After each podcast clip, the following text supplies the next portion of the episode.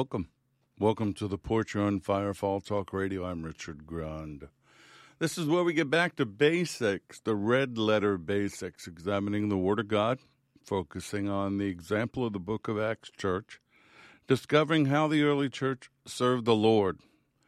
We dig deeper into Scripture. We look for the meat of the Word. If you're here to snack, this might not be the place for you. But if you're hungry for more and hungry for the Word and to know what the Lord is doing and has done, welcome. We're restoring the priesthood of the believer. We are regaining the world-shaking influence the early church had. We believe the church age is still in effect. The day of Pentecost is ongoing. The fire of the upper room still burns and falls and burns and falls and burns while it's falling. Ha! If you have any questions, like why I'm so silly, is go to firefalltalkradio.com, use the contact button, or write us at the porch, one word, lowercase, the porch, at firefalltalkradio.com. You want to support what we do? We appreciate all of you that do. The bottom of the page on firefalltalkradio.com, there are ways to do so. Pray and give as the Lord leads. So welcome to all of our listeners from the various streaming platforms. Hasn't even started and I'm tongue-tied. Remember, if you need prayer or you want to pray for others in the porch community, and many of the members of the porch community need your prayers right now, the Lord knows what they need. Just contact us, and we will plug you into the process. A lot of stuff going on in the world, a lot of things shaking, things impending, the Lord showing me in prayer. We need to stay awake. We need to be prepared and be ready for what he's doing, our part in it, and for his return. So, Father, we come to you now in the name of Yeshua, the name above all names. First of all, we say thank you, Abba, Papa, Daddy. Thank you. Thank you for making a way when there was no way, for healing us, for forgiving us. We thank you for Yeshua, your only begotten Son, the only name in heaven and earth by which we can be saved. Thank you, Lord, for paying our price, paying our debt, wiping our slate clean so that we could be reconciled to our Heavenly Father. Lord, saying thank you and we love you probably isn't enough, but we give you everything we had, every part of our heart, every part of our mind, our soul, and our spirit. We thank you for sending back your Holy Spirit to walk with us and to guide us and to teach us, to show us through dreams and visions what's coming, to take us back to the Word, to help us understand your Word, and to not fall prey to the enemy. I pray right now for your children, your church, Lord, that you would protect them, send your angels to guard them. Those that are in countries where they're being slaughtered for their faith, minister to them. Give us the boldness to do what must be done in this hour, to shine as bright as possibly we can, to drive back the darkness, set the captives free, live out Luke 4:18. That's my heart's cry, Lord, and I pray others would do the same. We just thank you. Protect our minds, our hearts, our spirits, the technology. Watch over us. Let your word go forth this night. Let it do what you desire it to do. I pray all these things in Yeshua's name. And if you agree with me, say amen.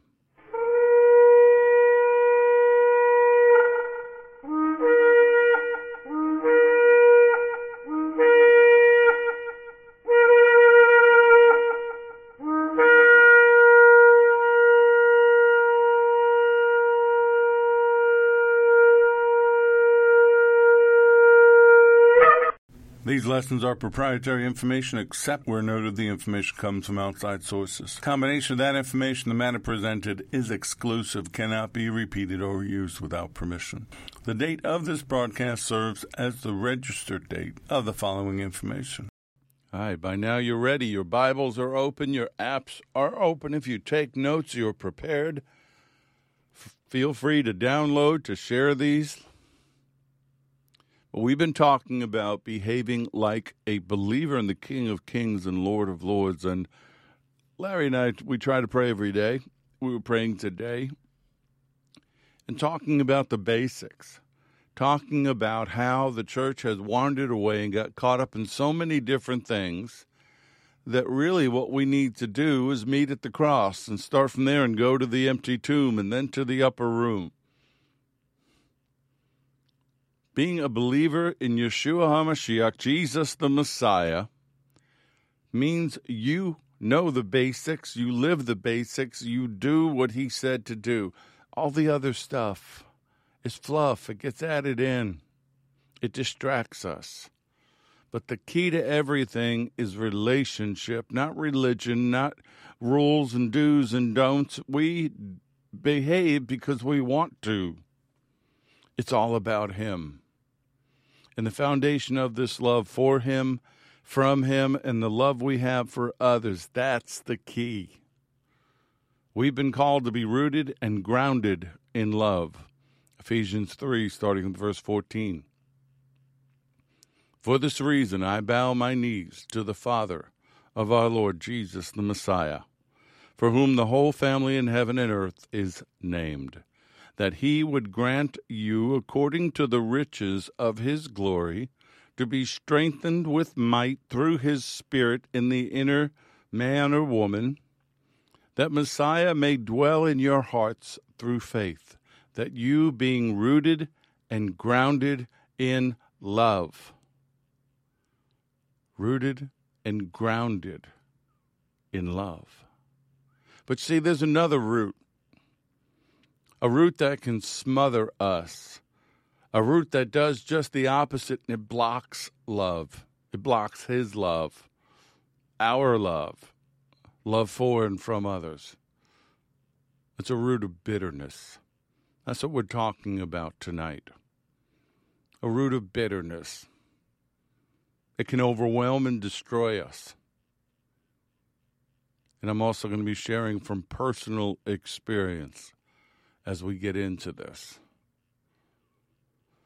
Hebrews 12, starting with verse 14, says, "Pursue peace with all people and holiness, without which no one will see the Lord, looking carefully lest anyone fall short of the grace of God, lest any root of bitterness springing up cause trouble, and by this many become defiled." The Nelson Study Bible says about this particular section of Scripture, believers pursuing peace and practical righteousness should watch for three dangers. Falling short of God's grace, that just primarily means refusing his gracious offer of salvation and his provisions.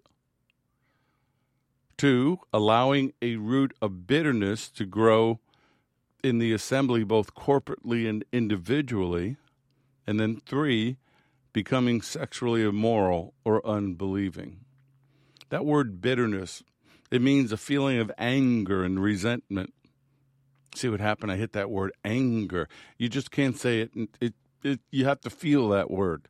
It's caused particularly by perceived unfairness and suffering or by adverse circumstances. The feeling of bitterness proceeds from and exhibits a very strong animosity, resulting from or expressive of severe grief, anguish, or disappointment. Marked by resentment or cynicism, it becomes a deep-seated ill will. Hatred, loathing, vindictiveness, personal venom, those are bitterness. Those are fruits of bitterness. It starts with a seed, and it grows, and it takes root in a heart and a mind, and no one is immune to this feeling, especially when it comes to adverse personal circumstances. And if you want to look at somebody who understands that, look at Job. Chapter 10, verse 1, "My soul loathes my life. I will give free course to my complaint. I will speak in the bitterness of my soul. He's talking to God, by the way. I will say to God, do not condemn me. Show me why you contend with me. Saying, why is this happening to me? Explain this to me. Does it seem good to you that you should oppress, that you should despise the work of your hands and smile on the counsel of the wicked? We know that by this point, Job has lost everything but his wife. He's beaten down. He doesn't understand. And it's easy to become bitter when there are circumstances that we don't understand. We begin to question. We begin to complain. We begin to murmur.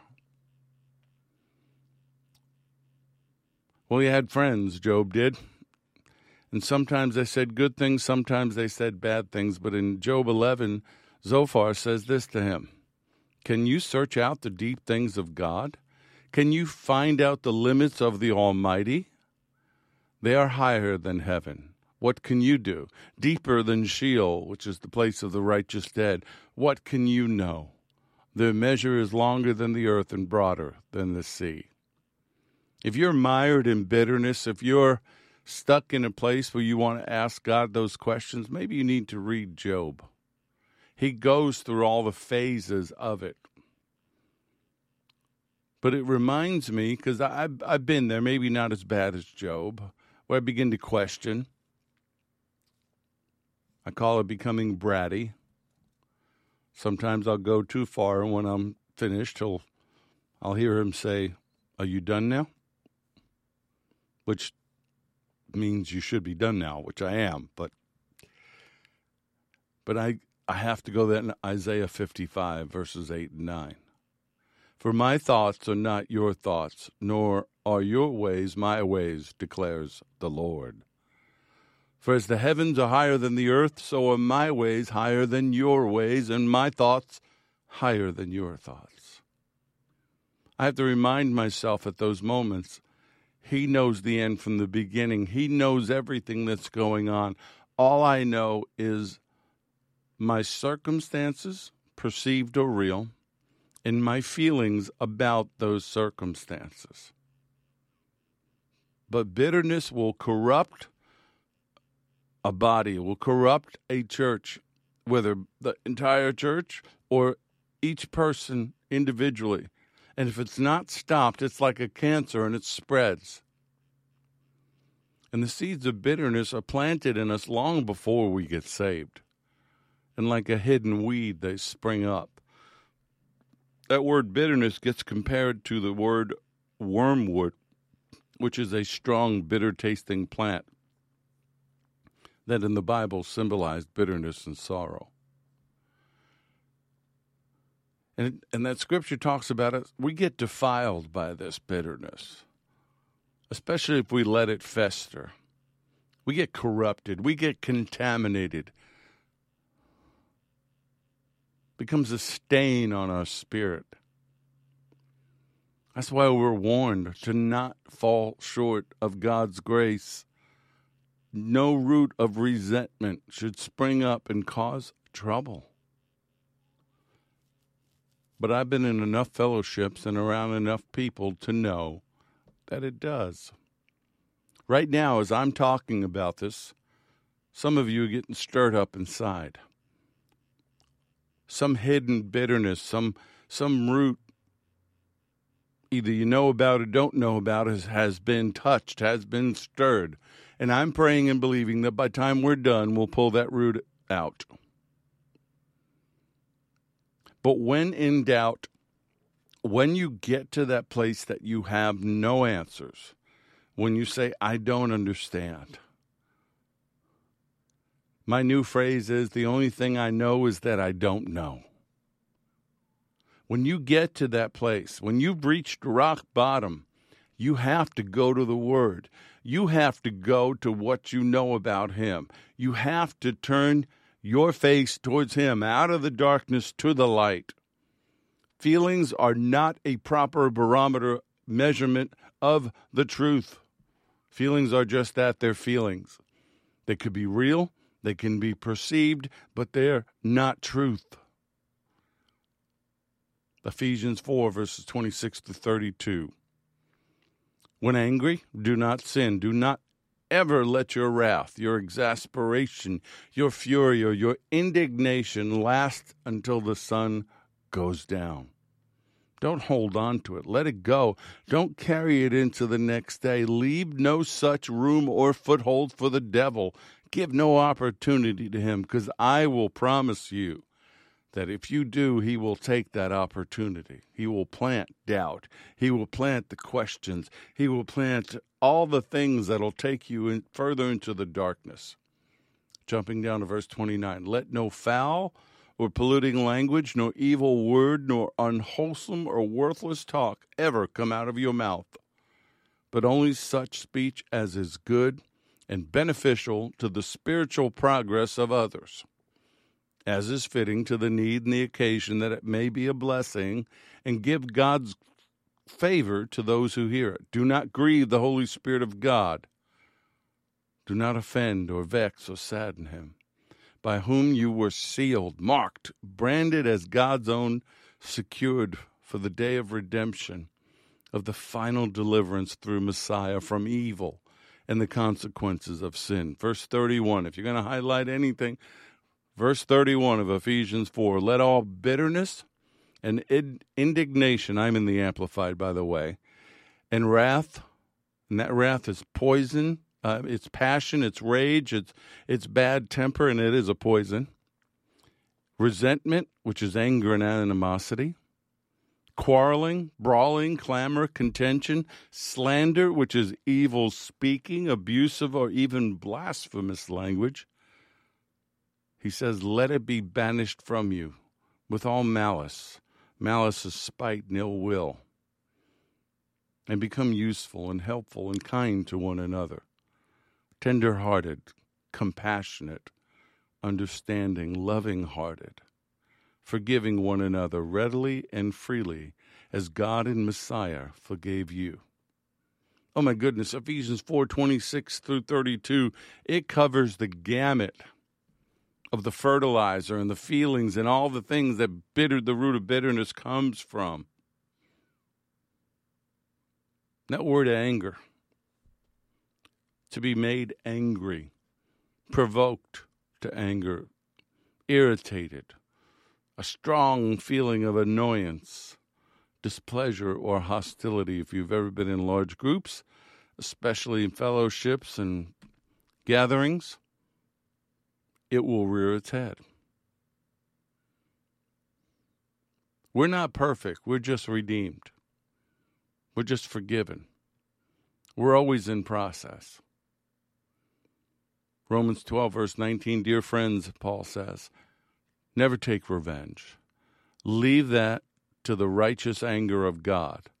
For the scriptures say, I will take revenge, I will pay them back, says the Lord. Anger becomes a springboard into resentments. And Hasatan and the fallen and their demonic offspring will pounce on the opportunity. So give no place to them. Colossians 3, verses 5 through 8, put to death and deprive of power the evil longings of your earthly body, its sensual, self-centered instincts. Now, if you notice a pattern here, and I'm noticing as I'm speaking, all these things that Paul talks about somehow trigger the passions of the flesh, the lust of the flesh, the sins of the flesh.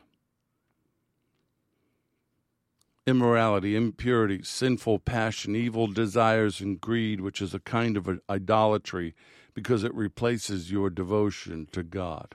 Because of these sinful things, the divine wrath of God is coming on the sons of disobedience, those who fail to listen and who routinely obstinately disregard God's precepts.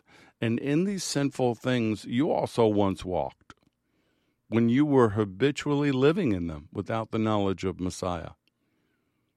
But now rid yourselves completely of all these things. And here he goes again, anger, rage, malice, slander, abusive, filthy, vulgar language. See, the root of bitterness, I compare it to a weed, and it takes over an entire garden.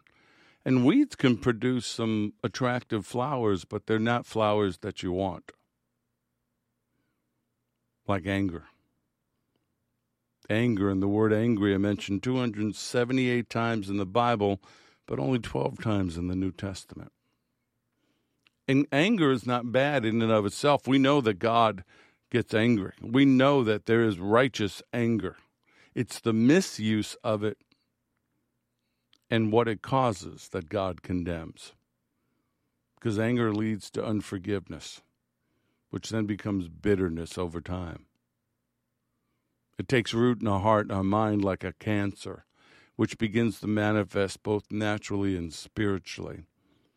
I have prayed for people with cancer, and probably 9 times out of 10, there will be some long, deep-seated unforgiveness towards someone.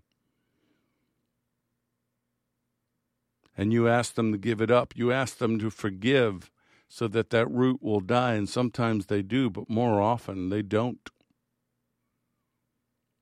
And then they die from the cancer. If you've ever seen an image of cancer, what does it look like? It looks like a weed. It looks like a root. It takes over that part of the body. And then it becomes hatred and venom. And it stains us spiritually. That's where that bitter fruit comes from. We see different examples of it in the Bible. If you look at Luke 15, the story about the prodigal son, when we get to the part of his return, which is starting with verse 17, when he came to himself, he said, "How many of my father's hired servants have bread enough and to spare, and I will perish with hunger? I will arise and go to my father and say to him, Father, I have sinned against heaven and before you, and I am no longer worthy to be called your son. Make me like one of your hired servants." Now, the translation basically says, "I'll live in the barn with the animals and the servants. I'm not asking for anything more than to come home." And he arose and came to his father, but when he was still a great way off, his father saw him and had compassion and ran and fell on his neck and kissed him. And the son said to him, "Father, I have sinned against heaven and in your sight. I am no longer worthy to be called your son."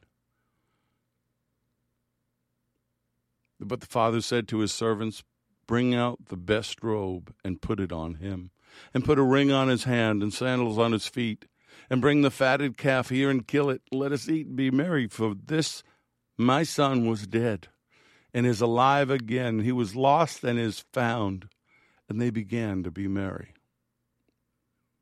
Now his older son was still out in the field, and he came and drew near the house, and he heard the music and the dancing.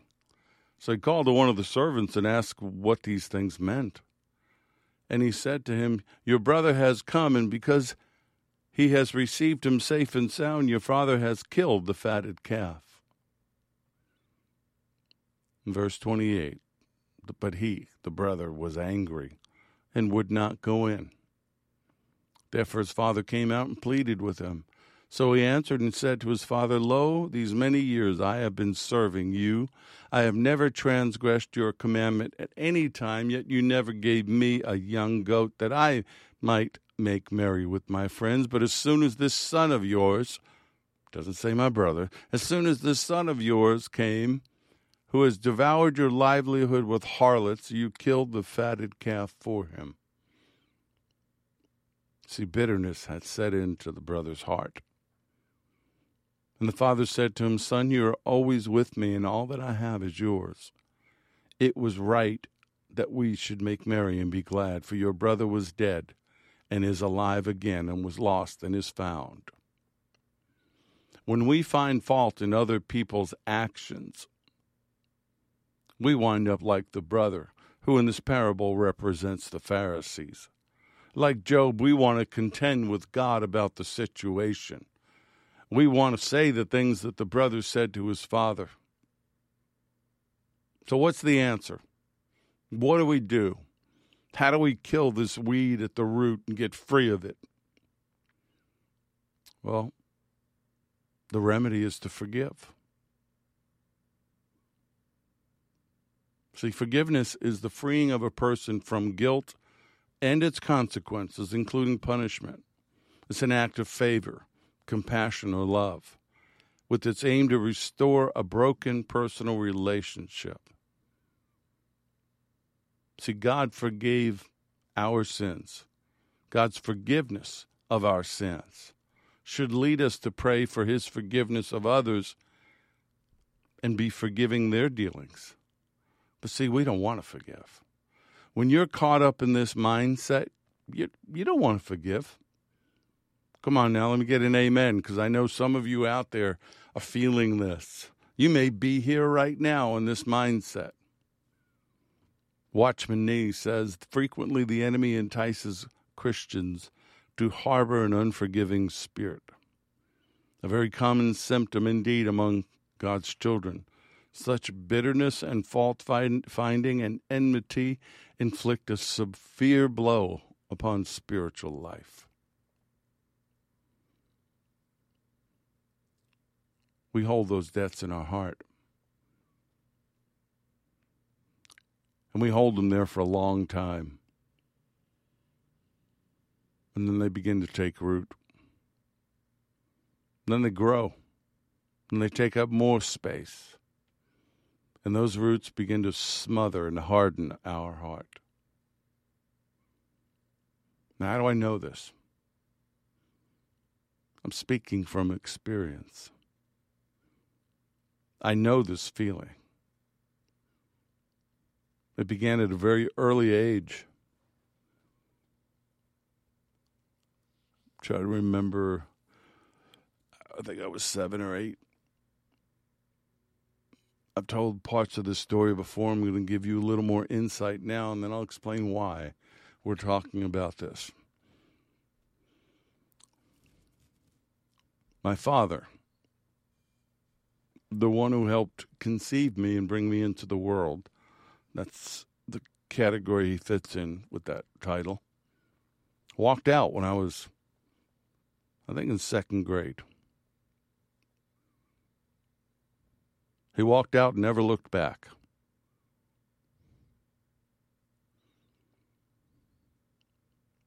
He, I want to be careful here because I don't know who's listening. I don't want to say too much.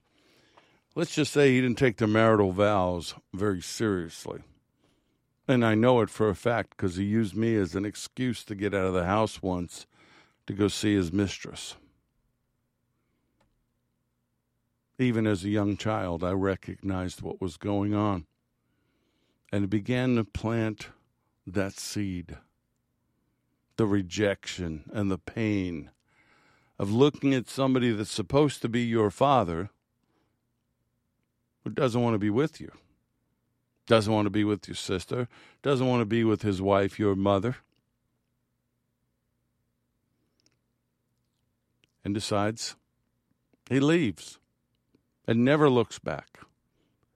Never a phone call, never a card, never anything. So that rejection, that pain becomes anger.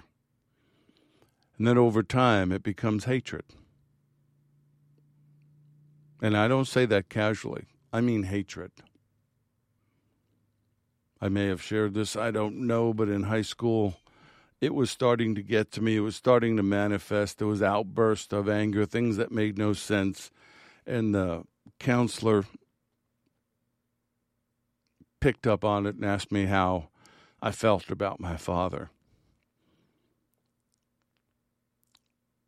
And I looked at him and I said, this is going to sound crude, but if he was outside on fire right now, I wouldn't even urinate on him to put him out. I'd watch him burn. Now that anger, that hatred is coming from pain, but it's coming from this seed, this bitterness that has settled into my heart. And that hardness in that area of my heart began to spread. It led me into dark places. It led me into the occult, led me into witchcraft, led me into doing things that would make me feel better about myself, make me feel stronger. But it's all tied to this destruction of my family, which then caused me to destroy my family. This seed, this weed has now spread, and it's taking over everything. So that by time October of 1988 rolls around, I am enveloped in darkness and coldness and bitterness and outbursts of wrath that even frighten my own friends. There was only one cure: God's love. There was only one weed killer that could set me free, his blood. And salvation changed that. Being shown unconditional love by others broke through. And if you've ever tried to get weeds out of a garden, we have a weed that's from outer space, is what I call it. It's taken over everything in Florida. If you kill it, it goes back, grows back twice as strong, almost as if it knows and it's punishing you.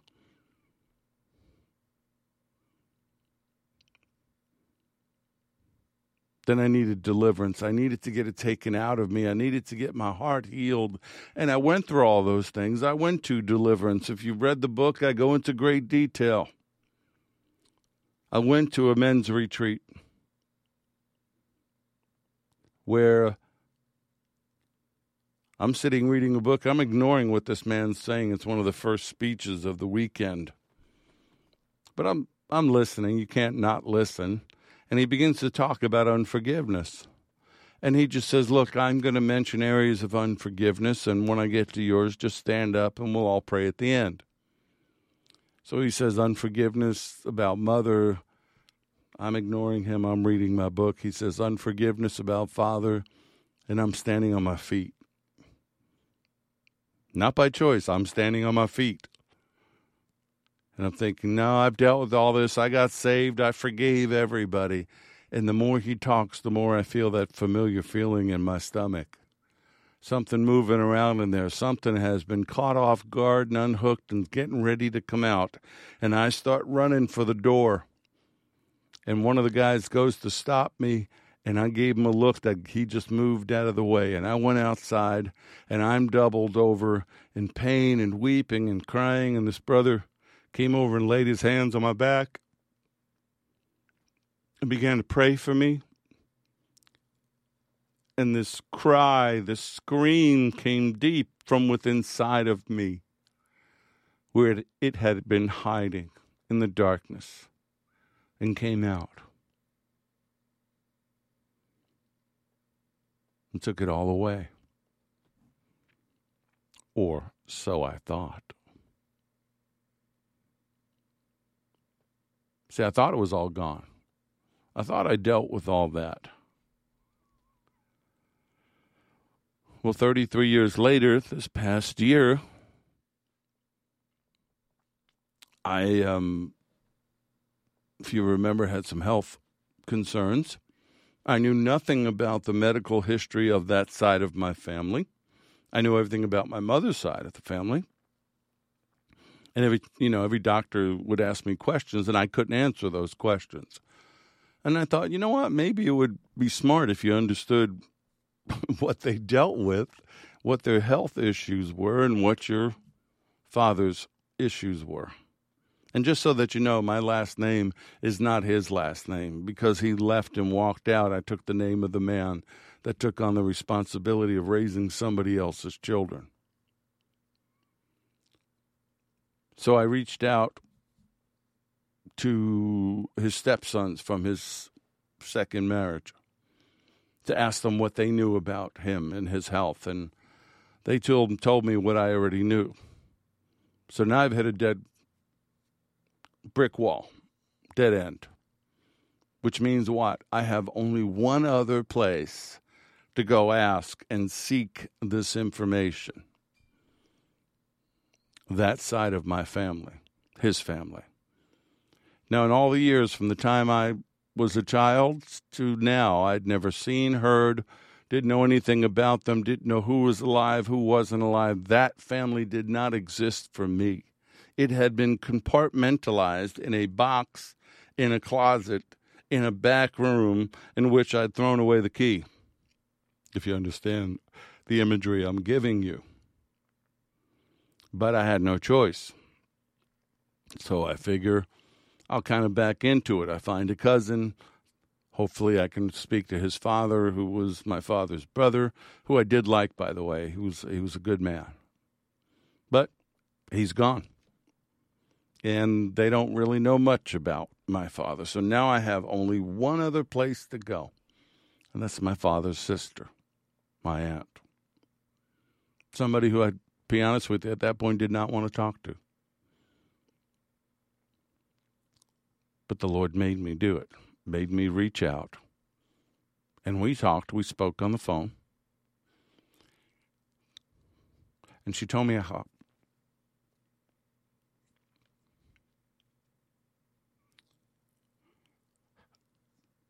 How happy she was to speak to me. And it was a very proud moment, because very coldly I asked her why.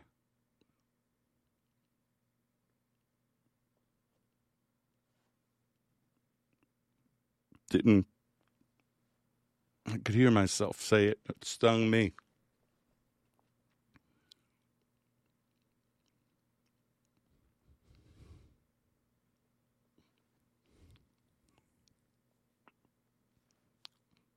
And she said, because my long-lost nephew, I'm speaking to my long-lost nephew.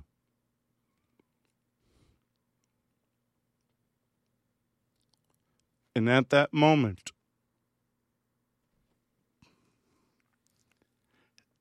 something happened.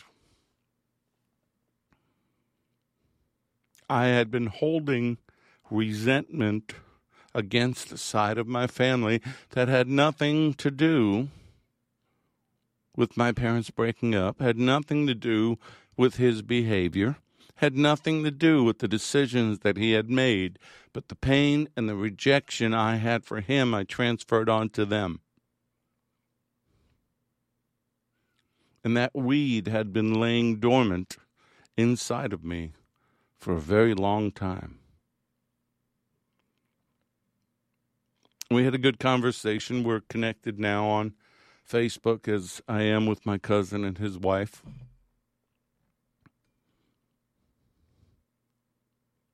And I asked the Lord, why? Why? Why now? And he said, because I have things for you to do, and you can't do that with that hidden inside of you. The enemy will take advantage of it. If you're holding on to bitterness of any sort, God can't use you.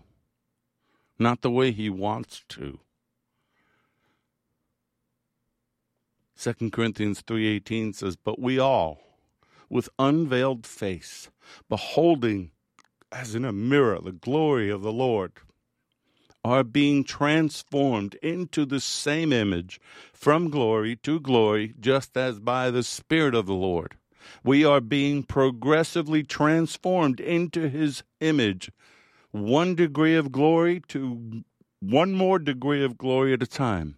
And that glory comes from the Lord. That glory shines off of him, and it makes us more like him, so that we can represent him. And we can do that if there's a root of bitterness inside of us. We've got to get to that place of recognition and release. The Lord says in Matthew 5, starting verse 43, you have heard that it was said, you shall love your neighbor and hate your enemy. But I say to you, love your enemies. Bless those who curse you, do good to those who hate you, and pray for those who spitefully use you and persecute you, that you may be sons of your Father in heaven. For he makes his sun rise on the evil and on the good, and sends rain on the just and the unjust. Mark 11, 25 through 26. And whenever you stand praying, if you have anything against anyone, forgive him. Forgive them, that your Father in heaven may also forgive you your trespasses. But if you do not forgive, neither will your Father in heaven forgive your trespasses. It says it again in Matthew 6, verses 14 and 15. If you don't forgive, you can't be forgiven. And here's the struggle. The struggle is we want forgiveness. We want it. But there are times we don't want to offer it. We want to punish those people, but the truth is we only punish ourselves. Let me let you in on a little secret. It's not really a secret, but I'm going to tell you anyway. You're not in control of what the other person does. You're only in control of your actions and your choices. The outcome of your obedience and doing what I'm saying isn't dependent upon you. It's dependent upon the Lord. So once you do it, once you let go, once you fulfill the Lord's prayer and forgive us our debts as we forgive our debtors, you're free. But can we honestly pray that part of the Lord's prayer if there's bitter fruit? There's a root of bitter fruit in our garden.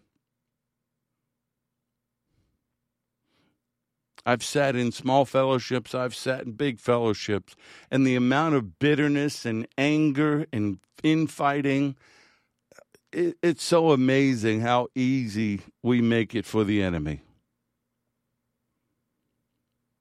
And if you're struggling with this, if I'm touching a wound, if I have picked a sore that you've tried to keep hidden, get into the Word, Romans 5:8, but God demonstrates his own love toward us in that while we were still sinners, Messiah died for us. See, this bitterness comes from looking at what others have done to you. Forgiveness comes from looking at what has been done for you by the Lord. If you fixate on the wound, if you fixate on the action, if you fixate and concentrate on what that person has done to you and the wrong that you feel and it wasn't right and blah, blah, blah, all that's going to do is make that weed grow. I know. Because both before I got saved, and, even after, that one area of my life, that deep, deep pain that a child has when a parent has walked out on them and never looked back. I get it. There are times two people can't get along. I don't believe that divorce is the answer, but people do get divorced. But why punish the children? And I'll tell you how a child thinks, because I know, because I did it to my son, and he thought it too. They think that it was their fault. I did something wrong. That's why the parent left. And then eventually it flips in their mind. Why wasn't I enough for them to stay? I've been through all those emotions. I've been through all the what it does, how the enemy takes advantage of it, fixates on it. Every time I got angry, every time I displayed this demonic, supernatural wrath, it was all based upon that rejection and that pain inside of me, being triggered again by some action or choice or a word. And I don't say that to be proud. I am not proud of what I was like, but I used to call letting the beast out of the cage, and that's what it was. It was demonic.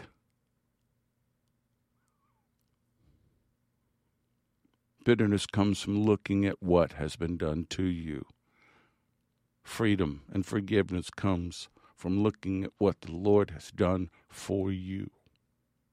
Therefore, as the elect of God, holy and beloved, put on tender mercies, kindness, humility, meekness, long-suffering, bearing with one another and forgiving one another. If anyone has any complaint against another, even as Messiah forgave you, so you also must do. Those last two words of Colossians 3:13, must do. Bitterness has no place in the life of a believer. None. A hardened heart cannot have his love inside of it. There's no place to put it.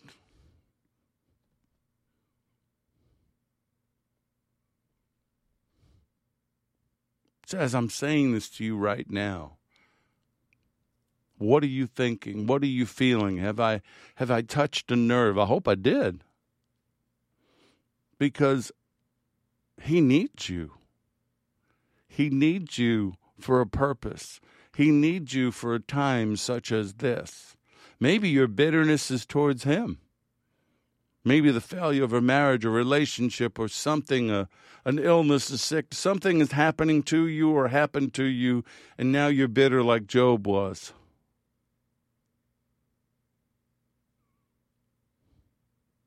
Forgive. Let go. Be like the Lord. I know it's not easy, and I am not judging you, and I'm not sitting in condemnation. No, I understand. I didn't want to forgive. I wanted to hold on to it. It was my badge of honor. See what was done to me? This is why I am the way I am. If I'm free, that's all gone. I can't use that lie anymore. Therefore, as you have received Messiah Yeshua, the Lord, Adonai, walk in union with him. And you do that through the Holy Spirit, reflecting his character in the things you do and you say. Living lives that lead others away from sin, having been deeply rooted in him, now being continually built up in him, and becoming increasingly more established in your faith, just as you were taught, overflowing in it with gratitude. It's Colossians 2, 6 through 7, amplified. And folks, we need that amplified. We need forgiveness amplified. We need love amplified. We need deliverance amplified. We need the Lord amplified. We need the cross amplified. We need more of him.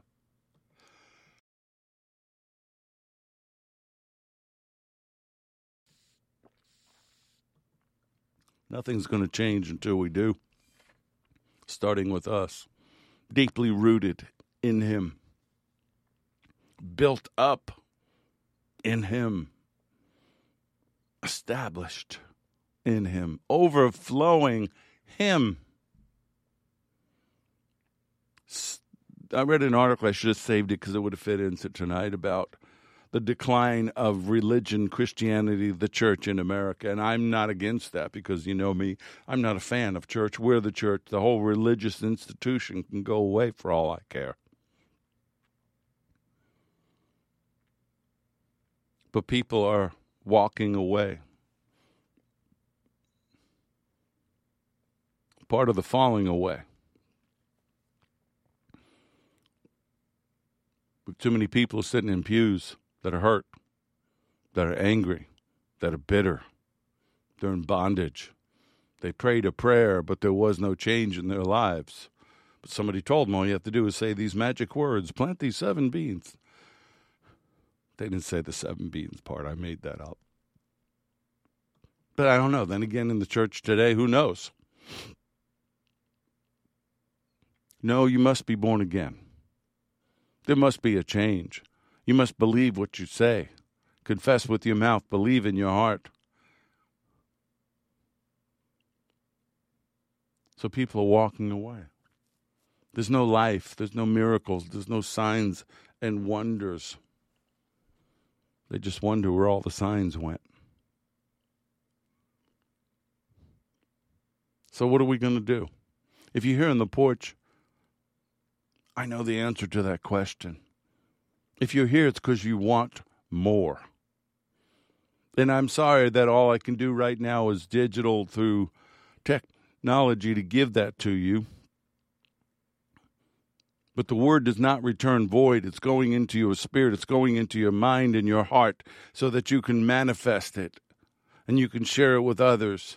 Maybe get a home fellowship together, listen to the Bible studies together, share it, open the word. But we need to become the church, the called out ones.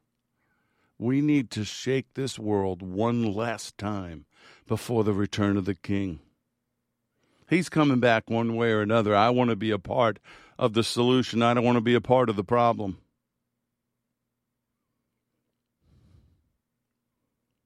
Psalm 51, starting verse 15, says this. O Lord, open my lips, and my mouth shall show forth your praise. For you do not desire sacrifice, or else I would give it. You do not delight in burnt offering. The sacrifices of God are a broken spirit, a broken and a contrite heart. These, O God, you will not despise.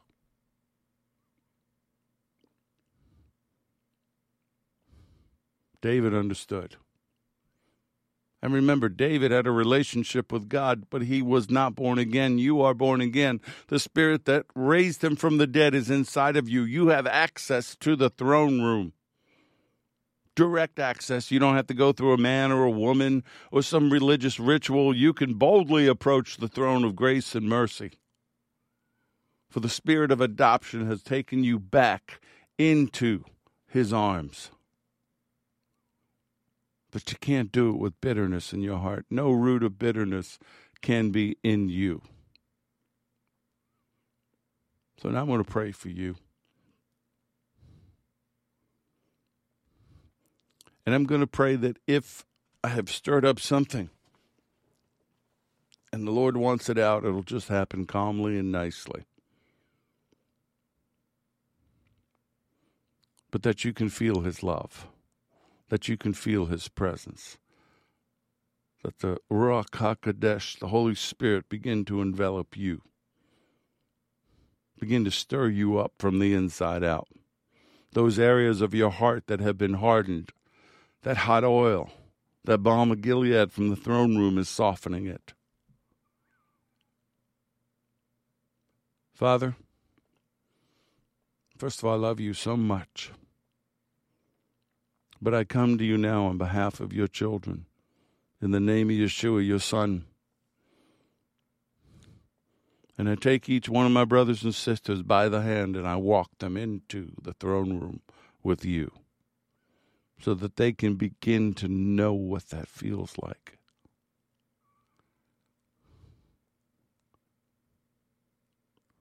That they could find their way home. To come into the hidden shadow of your wings.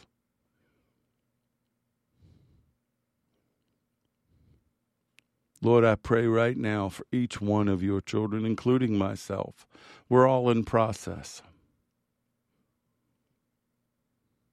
That even almost 34 years later, still being transformed from glory to glory. So, Lord, right now, envelop us in your glory from the throne room itself.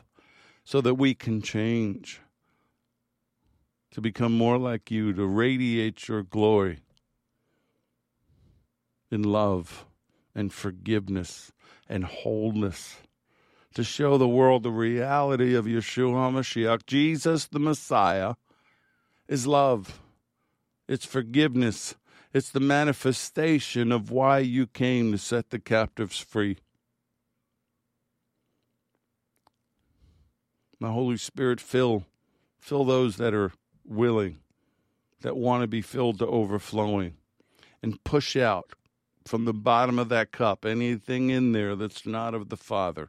Gently, quietly push out that sludge, push out the dirt, push it out, Lord, like you did for me, Holy Spirit, and fill them to overflowing. Precious vessels of your glory. I curse that root of bitterness to wither and die. and any manifestation, physical or spiritual, go with it, so that we can live and walk and run and fly and do all the things free of that weight in our life.